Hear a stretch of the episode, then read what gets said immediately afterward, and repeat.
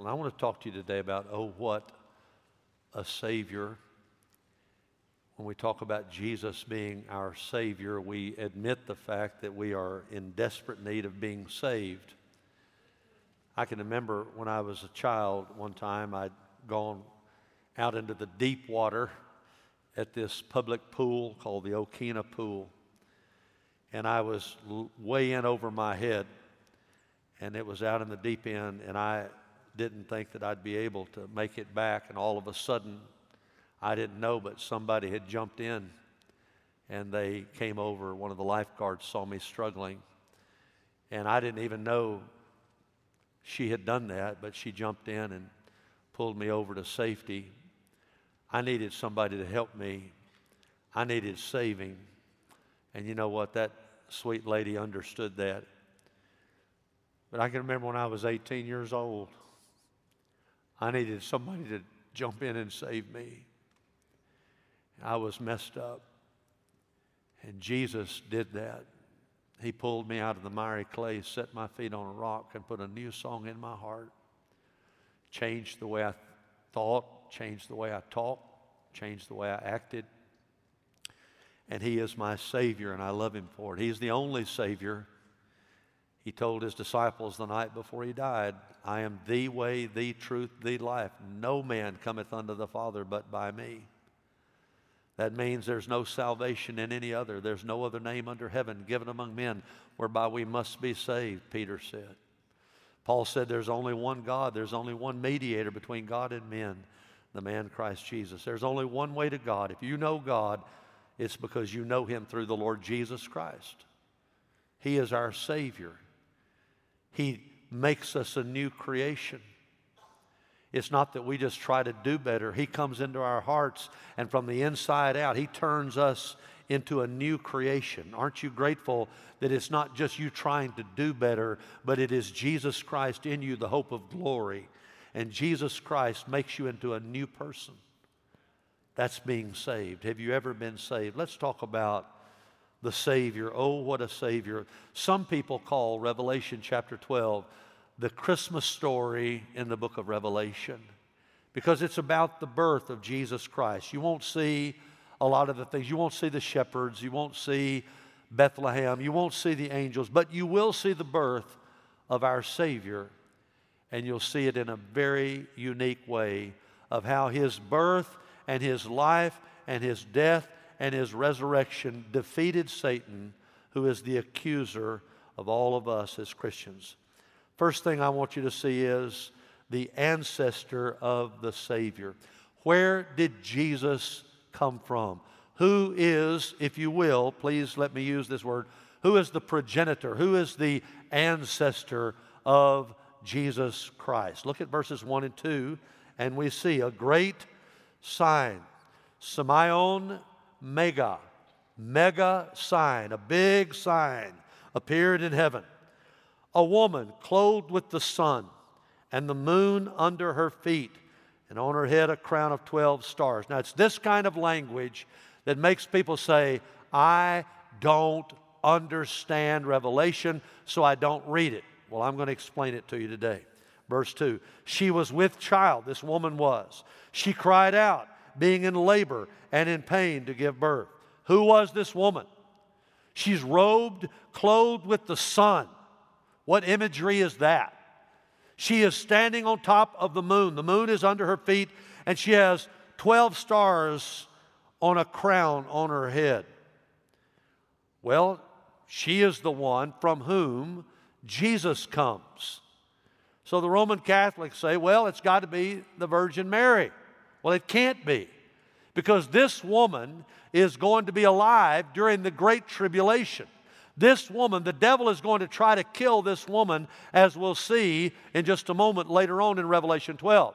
With all due respect, the Virgin Mary is in heaven with the Lord right now. She's not going to be going through the Great Tribulation. So, with all due respect to my Roman Catholic friends, this is not the Virgin Mary. Then some people say, well, it's the church, the bride of Christ.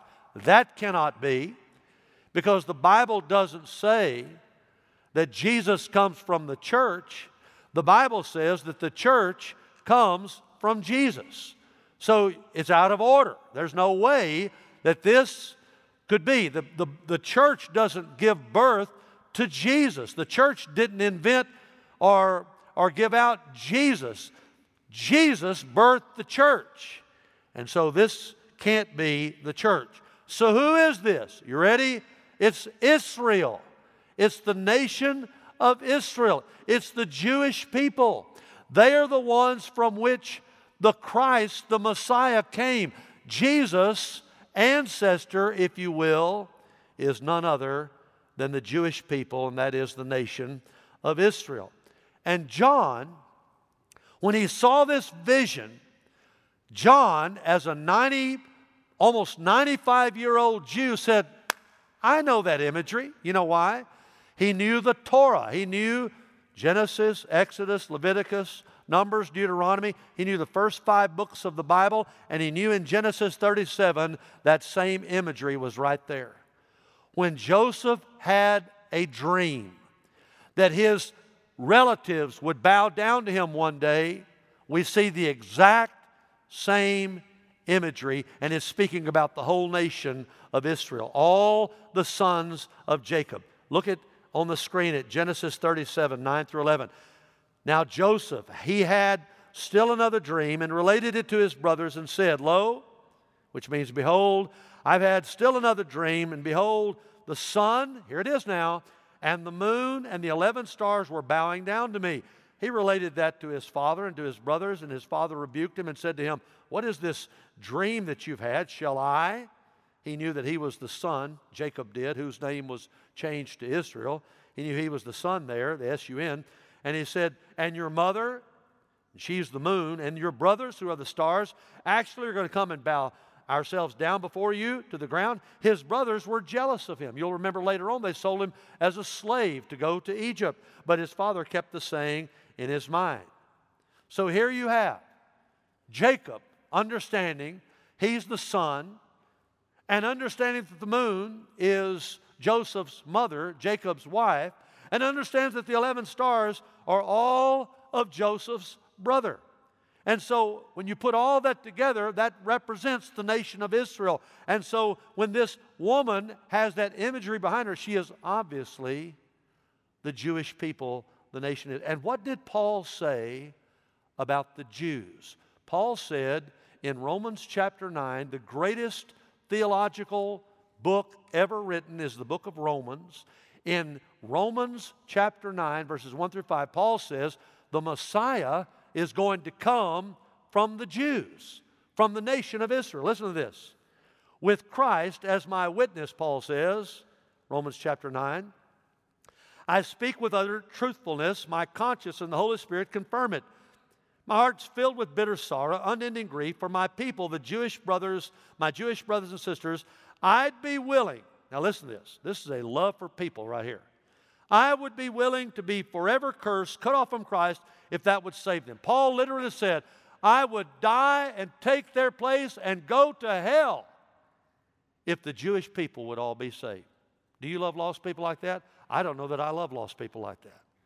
Would you go to hell if other people would be saved? Paul said, I'd go there. I would be forever cursed, cut off from Christ. They are the people, verse 4, of Israel chosen to be God's adopted children. God revealed His glory to them. He made covenants with them. He gave His law to them. He gave them the privilege of worshiping Him and receiving His wonderful promises. Now look at verse 5.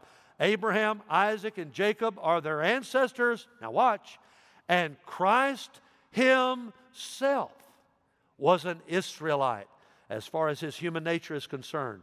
And He, Christ, is God the one who rules over everything and is worthy of eternal praise. Amen. Jesus, Paul said, the Messiah is Jewish. Jesus himself said, Salvation comes from the Jews. He said that to the woman at the well, the Samaritan woman that had been married five times and she was living with a man at the time that she wasn't married with. Jesus said in John 4 22, You, talking about the Samaritans, you people worship what you don't know, but we, talking about the Jews, worship what we know, for salvation is or comes from the Jews. So the ancestor of Jesus the Savior is Israel. Keep that in mind. Secondly, we see not only the ancestor of the Savior, but the adversary of the Savior. Now look at verses 3 and 4, and we see this ominous figure, a red dragon. Who in the world is that? Verse 3 Then another sign.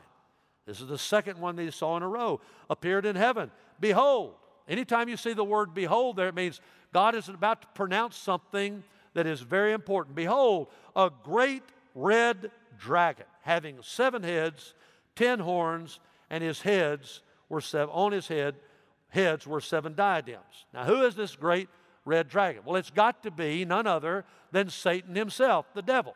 We're looking now at the devil.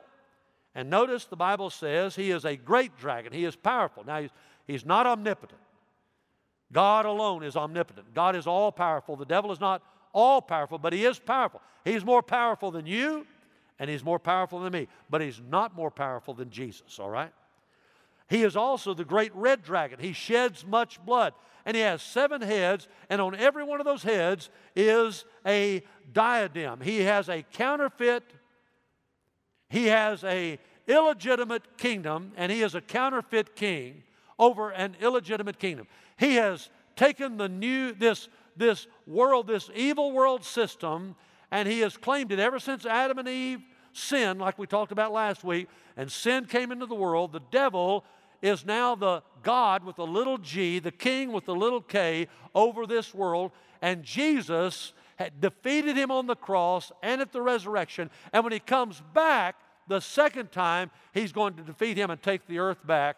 He's going to throw the devil into the pit, the bottomless pit, the abyss for a thousand years, reign on this earth for a thousand years as King of Kings, and then He's going to burn this earth up and give us a brand new world. This one's so broken that we need a brand new one, and He's going to give us a brand new heaven and a brand new Jerusalem. Jesus Christ is Lord. The devil is not Lord.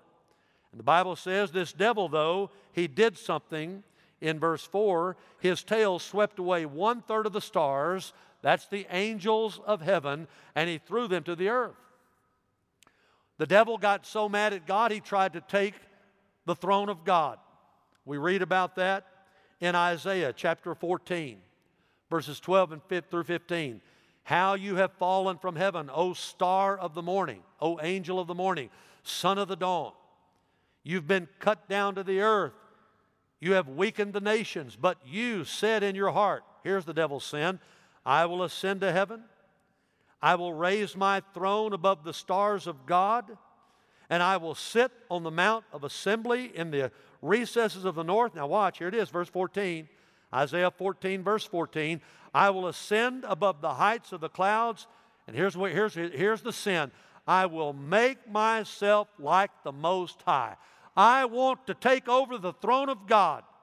And when he said that, God cast him out of heaven. Nevertheless, he says, You'll be thrust down to Sheol, that is the place of the dead, to the recesses of the pit. Now, Satan has been cast out, and it says he took one third of the angels with him.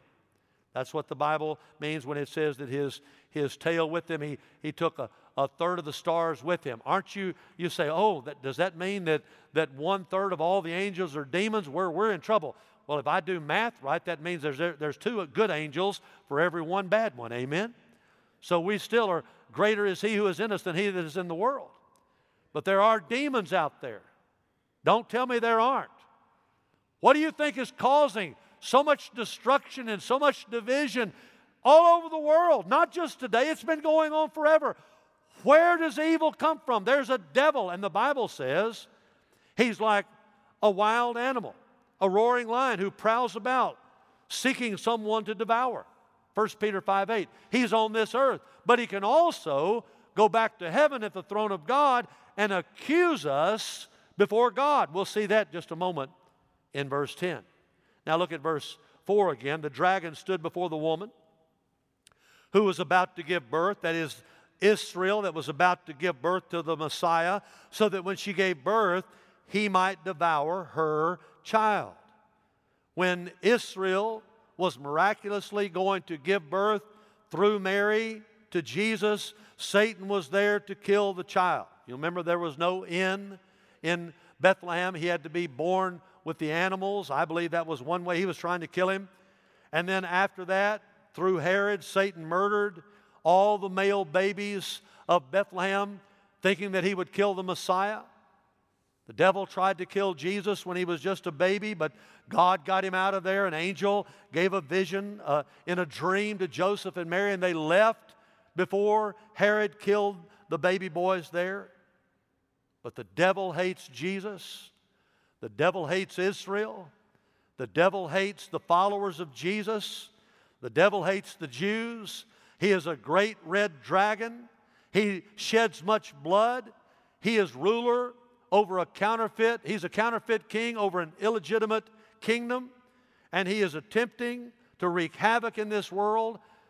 Some of you out there saying, I don't, don't hear all this stuff about the devil. I'm not mad at the devil. He's not my enemy. Let me tell you something. The moment you got saved, you made the devil mad. The devil in this evil world hates the Jesus in you. I've heard people say, I've had people say, I didn't do anything to the devil. Yes, you did. Yes, you did. The moment you accepted Jesus as Lord and Savior, you did something to the devil. What you did was you said, I don't belong to this world anymore. I'm not part of your evil system anymore. I belong to the kingdom of Jesus Christ, and I am part of the redeemed. And the devil said, Then I am your arch enemy. I am your adversary. Don't tell me you don't have an adversary. Jesus had an adversary. Don't tell me that you don't have an enemy. Jesus had an enemy, and if you follow Jesus, you have the same adversary of our Savior. Notice, thirdly, the authority of our Savior. Look at verse 5. And she gave birth to a son, a male child. Israel gave birth to Jesus. The Messiah came from the Jews. Now, the Jews nowadays, the ones that are conservative, they're still looking for the Messiah, but they're looking the wrong way. You know why? They're looking to the future. Don't look to the future for something that's already taken place. Jesus was already been born. Jesus is the Messiah. Jesus is the one that they need to look to. Jesus is their anointed one. And his birth is talked about here in verse 5. She gave birth to a son.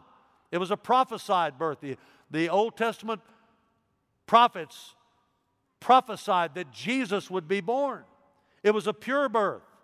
Why did Jesus have to be born of a virgin? Let me give you one little theological statement here. Please listen what I'm about to say. A lot of people don't understand what's the big deal about the virgin birth. Here's the big deal. Every one of you, including me, we're all born with a sinful nature. Do you know why? Because our original father, Adam, sinned. And the seed of Adam puts sin in all of us. If you are a human being, which you are, you are born. The minute of conception, the moment of conception, that seed of Adam brings sin. You are born with a propensity and inclination toward being selfish. Don't tell me that's not true. If you, if you don't believe that, listen, in a few more weeks, maybe a couple months, we're going to start our nursery back, and we'll be glad to let you keep those little toddlers, and you'll see how selfish little children can be, all right? Now, I'm not putting down children. I got 15 grandbabies, but look at me. They've got the seed of Adam in them. But Jesus was not born of man, Jesus was born of a virgin. And somehow, miraculously, he did not receive that selfishness and that sinfulness. He was born of a virgin. How else could God be born? Jesus was born of a virgin, free from a sinful nature. All right? He was, had a pure birth, and he's the only one ever to be born like that. He had a purposeful birth. birth. He came to seek and to save that which is lost. So here she gave birth to a son, and notice a male child who is to rule all the nations with a rod of iron. Jesus is repeatedly called in the Bible King of Kings and Lord of Lords. Now, I told you earlier that this is somewhat of a Christmas text in the book of Revelation. Listen to these verses that we normally quote at Christmas time, and see if they don't tell you that Jesus will rule all the nations with a rod of iron. Isaiah 9, 6, and 7, very familiar text.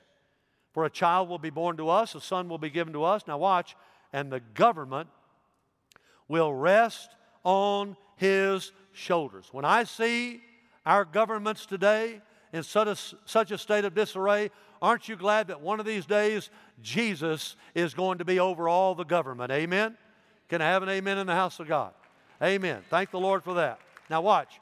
And his name will be called Wonderful Counselor, Mighty God, Eternal Father, Prince of Peace. Now, here it is in verse 7 again. There will be no end to the increase of his government or of peace on the throne of David and over his kingdom to establish it, to uphold it with justice and righteousness. There's what everybody's looking for right there justice and righteousness. When's it going to happen? It won't be fully here. We can try for it all we want to. Every time we try to prop this broken world up, it collapses somewhere else. Every time we put it back up, it collapses somewhere else. It keeps falling down. You know why? It's fallen, it's broken at the root. But when Jesus comes back, Praise God, there's going to be justice and real righteousness when the righteous one comes back to this earth. The Bible says, from then on and forevermore, the zeal of the Lord of hosts accomplishes this.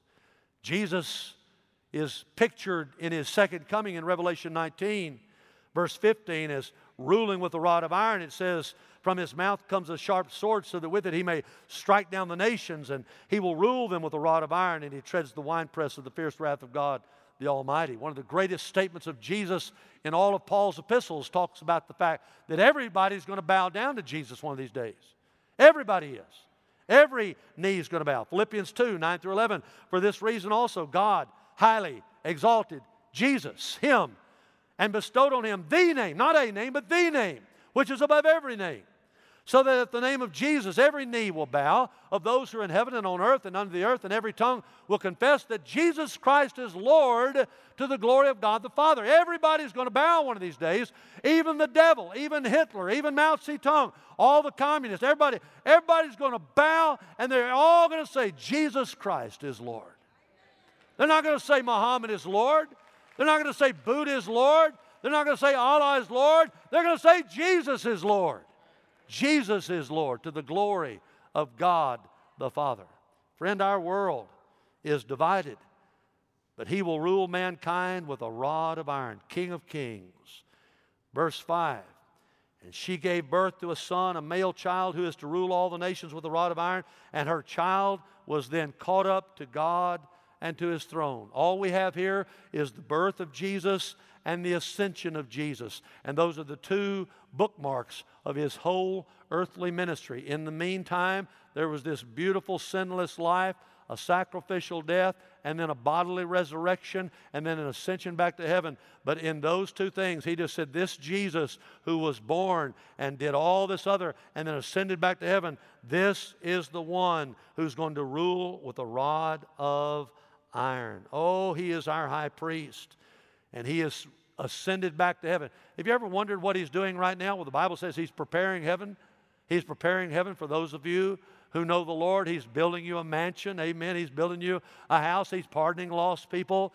But guess what? He's also getting ready to come back. But he's sitting right now at the right hand of God. Hebrews 10 20, 12 and 13 says, But our high priest offered himself to God as a single sacrifice for sins, good for all time. Then he sat down in the place of honor at God's right hand. And what's he doing? There he waits until his enemies are going to be humbled and made a footstool under his feet. Praise his glorious name. Satan does not have all authority. Jesus has all authority. Jesus said in Matthew 28, verse 18, Jesus came up and spoke to them, saying, All authority has been given to me in heaven and on earth. Republicans don't have all authority. Democrats don't have all authority. Presidents don't have all authority. Whites, blacks, Latinos, nobody has all authority. No nation has all authority, but praise his holy name. King Jesus has all authority. Jesus is the Savior. Jesus is our Lord. The ancestor of the Savior, Israel the adversary of the Savior, Satan, the authority of the Savior. Jesus alone has all authority. And one more thing notice the assignment of the Savior. What is Jesus going to do during the Great Tribulation that shows us that He is a Savior? Here it is. Number one, He's going to rout Satan. Now, I told you earlier that before Adam and Eve even existed, the devil rebelled in heaven and God kicked him out. But we know, how many of you have ever read the book of Job? Does anybody know the book of Job? I led a guy to Christ one time, true story. He came to me the first week. He said, Brother Steve, I, I just don't understand this book of Job. I said, Well, it's Job. it's Job. Let's talk about it. And in, if you read the book of Job, read the book of Job, the devil is constantly coming to God and saying, he, he accusing Job. Job was a sinner. He accused Job. He said, Ah, if you do this, he'll curse you to your face. If you take this away from him, he'll curse you to his face. And so the devil had access to the throne of God, even though he had been thrown down to the world. But there's coming a day in the Great Tribulation where the devil is going to be thrown down and he'll never have access back to heaven again.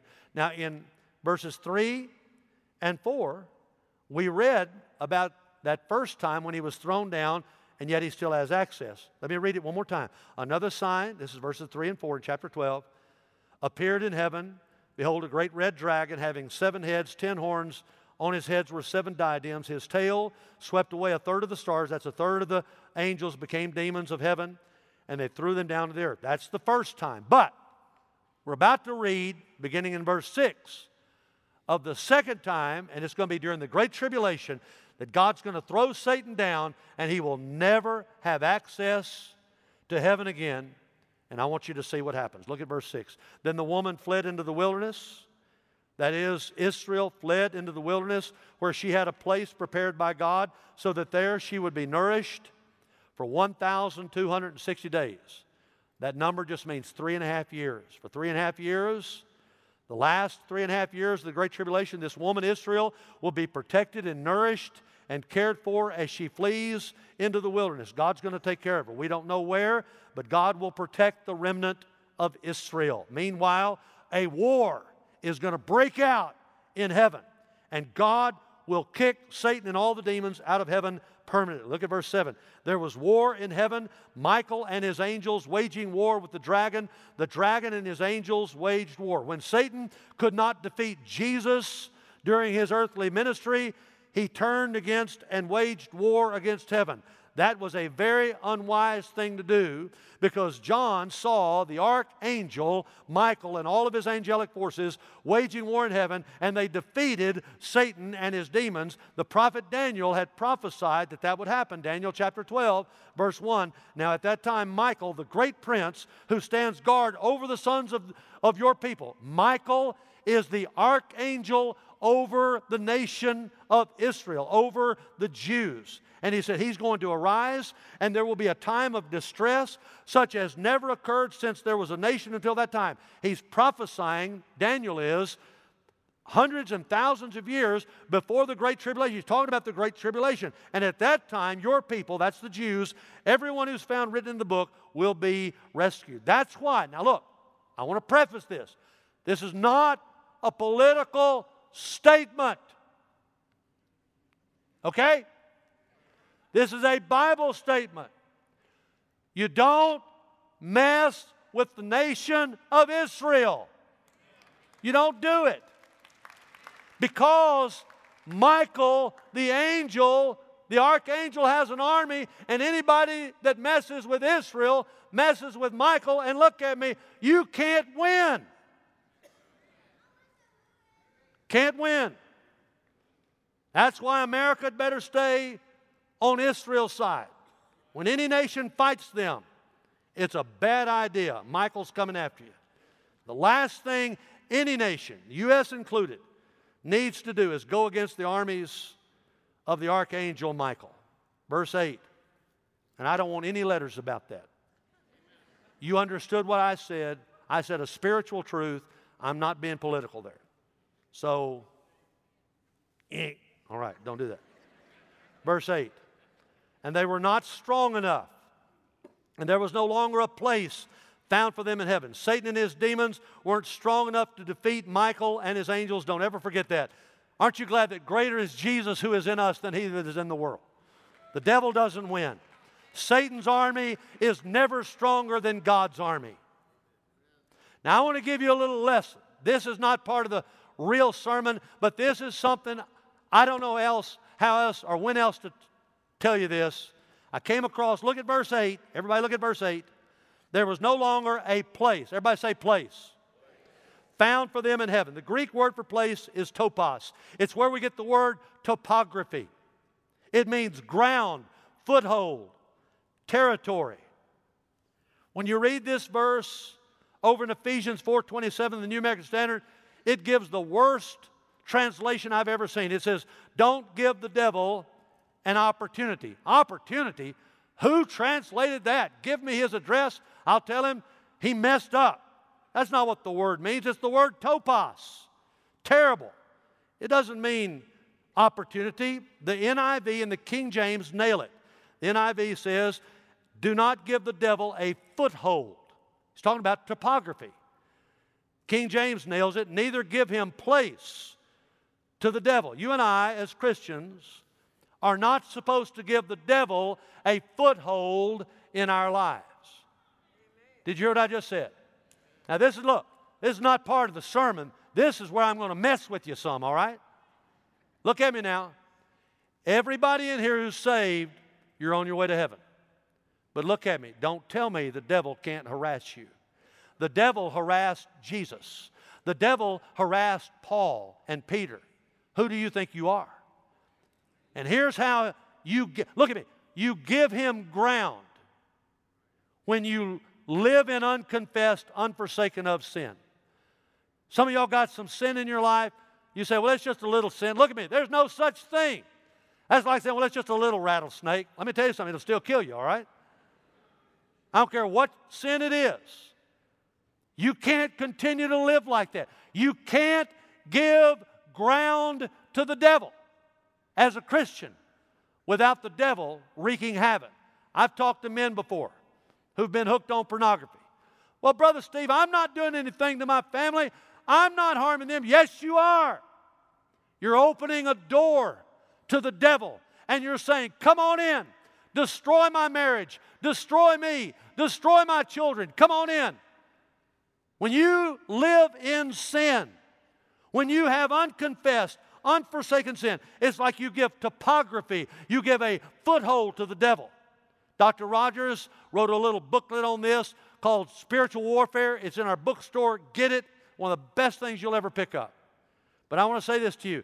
If you're living like that, and you're wondering why you can't have victory, you can't move forward, it's because God is not going to let you grow in grace and go on with God until you deal with that sin in your life and you say, God, I'm a Christian, I'm saved, but I have opened the door and I'm letting the devil harass me. I'm letting him have a, a, stronghold in my life. I've given him topos. I've given him a place, a stronghold, a foot place in my life.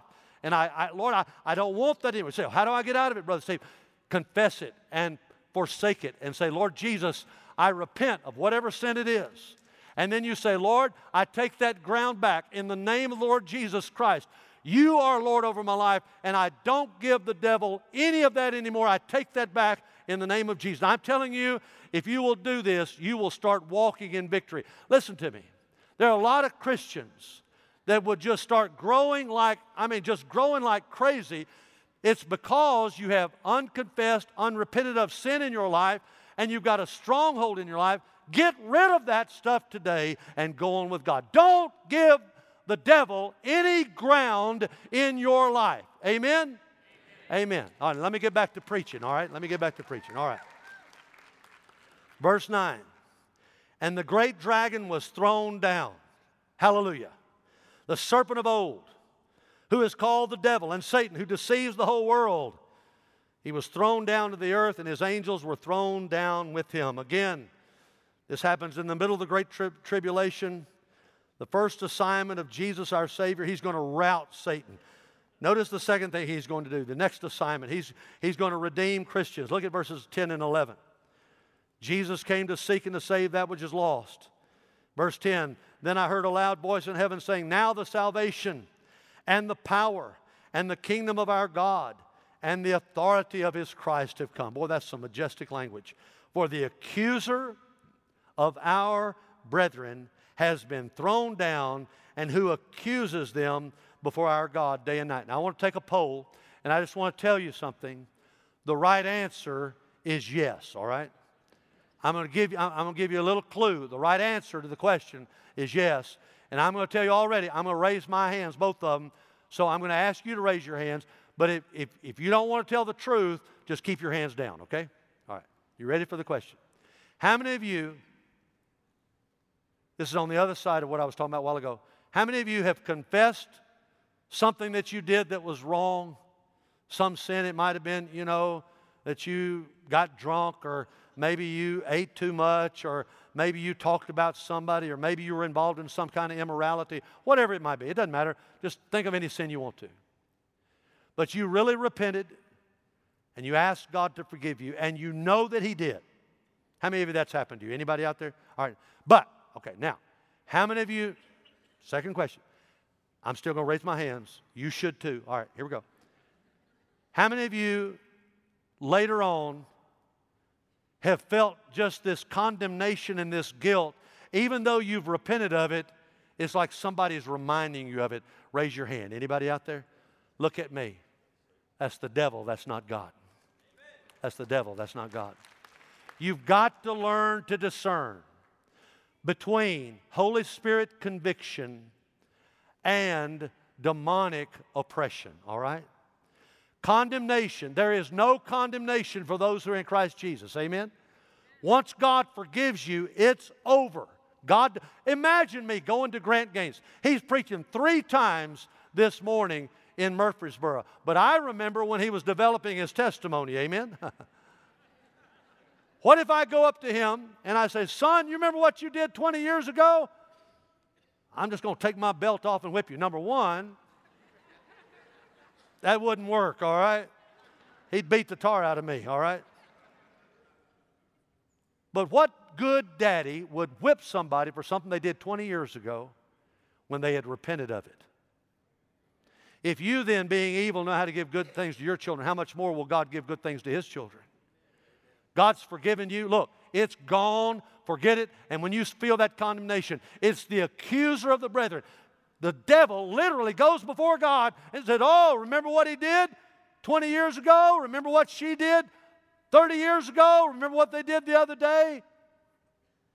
He's a prosecuting attorney but aren't you glad we've got the best defense attorney there is, Jesus Christ? He stands up. Yes, but he is covered by my blood. Yes, but he is covered by my righteousness. Yes, but she is born again. Yes, she's repented of that. Devil, you have no standing here before the throne of God. That may not get you excited, but it does me. God has redeemed his Christians, and they overcame. One of the best verses in the whole Bible, verse 11. You ought to memorize it. They overcame him because of the blood of the Lamb, because of the word of their testimony, and they did not love their life even when faced with death. How are you going to overcome the devil? By the blood of the Lord Jesus and just say, My sin is under the blood. You can't touch me, devil. I've got a testimony, the word of my testimony. I've been born again. Once I was lost, but now I am found. Once I was in darkness, but now I'm walking in light. And once I was following you, but now I'm following the Lord Jesus Christ. I have a testimony. And you know what? I've gotten so in love with Jesus, I want to be with Him, and I don't even love my life anymore. It's not that I'm looking forward to dying, but I'm not afraid of dying. And if you were to kill me, all it would be would be momentary pain and then absent from this body and present with the Lord. That's not a bad gig, is it? All right. So let's just don't be afraid of death and let's defeat the devil with the blood of Jesus, the word of our testimony, and not loving our lives even unto death. That's how we walk with victory. That's how Jesus has redeemed his Christians. Hallelujah. And then one more thing And don't forget what I'm about to say here. Jesus is going to rescue Israel. Look at verse 12. For this reason, rejoice, O heavens, and you who dwell in them. Woe to the earth and the sea, because the devil has come down to you, having great wrath, knowing that he only has a short time. The devil's going to fall to this earth. He's going to get up. He's going to collect his senses, realize he's got three and a half years before he is thrown into the bottomless pit. And so he is going to wreak havoc on this earth. And he's going after the Jews and anybody that loves Jesus.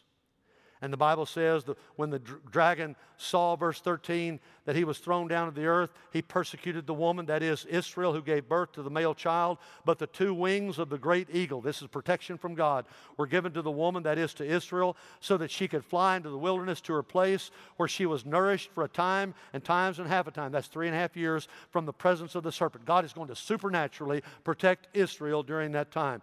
And the serpent poured water like a river out of the mouth out of his mouth after the woman after Israel so that he might cause her to be swept away with the flood. But the earth helped the woman, that is, helped Israel, and the earth opened its mouth and drank up the river which the dragon poured, the devil poured out of his mouth, trying to destroy Israel. Now look at verse 17, and we'll be through. So the dragon was enraged with the woman. He was enraged with Israel. He hates Israel. He hates the Jews, and went off to make war with the rest of her children who keep the commandments. Now, this is Christians now, who keep the commandments of God and hold to the testimony of, G- of Jesus. Just like Jesus came from the Jews, the gospel came from the Jews, and listen to me, God is going to protect us all in the great tribulation when Jesus Christ is protecting his beloved remnant. I just want to say this to you. I'm so grateful for our great Savior, aren't you? Let's thank him right now for being a great Savior. Amen. You know, the, you know the hardest thing for me, you know the hardest thing for a preacher? I study this stuff all week long. and I get in here and I said, man, I wish I could tell them this. I wish I could it. But you know, we're, we're under time constraints. I get that. I believe heaven, God's going to have one corner over there for a preacher to preach as long as he wants. There'll be a bunch of people to listen. Amen? Wouldn't that be heaven? I got more stuff, but I'm out of time. I was out of time three minutes ago. All right. But I'm telling you, I thank God for my Savior, don't you? Amen. Let's pray. Father, we love you today. We thank you so much for Jesus, our Savior. We thank you so much for salvation, that we are new creations in Christ. With our heads bowed, if you don't know the Lord, I want you to receive Him right now. What in the world are you waiting on? What do you think this world has to offer? This world is filled with rebellious sinfulness and hatred and division. Why do you want this world? You're not going to be here that long anyway. You're going to be eternally in heaven or hell based on what you do with Jesus. Fall in love with Jesus. Fall in love with Jesus. Give him your life. He'll take you, change you, make you a brand new person, change you from the inside out. You'll walk differently, talk differently, live differently, think differently. You can be a new creation. You can't do it by yourself. I'm not talking about self reform, I'm talking about being born again. And if you'll repent of your sin and trust Christ to save you, He died on the cross for you, He rose from the dead to give you eternal life. He will give you eternal life if you'll repent. Would you do that today? If you would, I'm just going to ask you, I want to lead you in a prayer, just like I would lead a young man a young woman in their wedding vows. If you would pray to receive Christ, do it now. There in the balcony on this main floor. You don't have to distance from Jesus, I'll tell you that. He'll come right into your heart if you'll open up your life to Him right now. Pray something like this Dear Lord Jesus, I thank you that you love me. I thank you that you are the only Savior. I repent. I turn from my sin. I turn to you, Lord Jesus, because you're the only Savior. I ask you to forgive me for my sins. I believe you died on the cross for me. You paid my sin debt. All of my sins have been paid for. I acknowledge that and thank you for that. And I receive that forgiveness right now. And I believe you rose from the dead. I believe you're alive. I serve a risen Savior. And I believe that you want me to be saved. So I receive you right now. I call on your name. Save me right now, Lord Jesus Christ. Wash away all my sins. Forgive me. Help me to live for you for the rest of my life. Oh God, make me a new creation in Christ. In Christ's name. Now, with your heads bowed, we'll rejoice with you momentarily. But I cannot leave you out there. Some of you want to be free from some of those strongholds right now. It may be a stronghold of gossiping, it may be a stronghold of selfishness, it may be a stronghold of immorality, it may be a stronghold of anger, it may be a stronghold of fear. Let's just take it to the Lord right now. To say, Lord Jesus, this is my stronghold. And you name it before God. Just tell him what it is. You know what it is. You don't have to think about that. You know what it is. Could be unforgiveness. You know what it is. Could be a love of money. You know what it is. Confess it. Dear God, I repent of this. I ask you to forgive me. and Lord, I take back all the ground, all the topos, all the footholds that I've given the devil. I take all that back and surrender all of my life to you. Jesus, I acknowledge that you are Lord over this area in my life. I give no ground to the devil, none. Bind him in Jesus' name and help me, fill me with the Holy Spirit, and help me to walk with you for the rest of my life. In Jesus' name. All God's people said, Amen. Let's thank the Lord for those who got saved and those who got some freedom. Amen. Let's all stand up.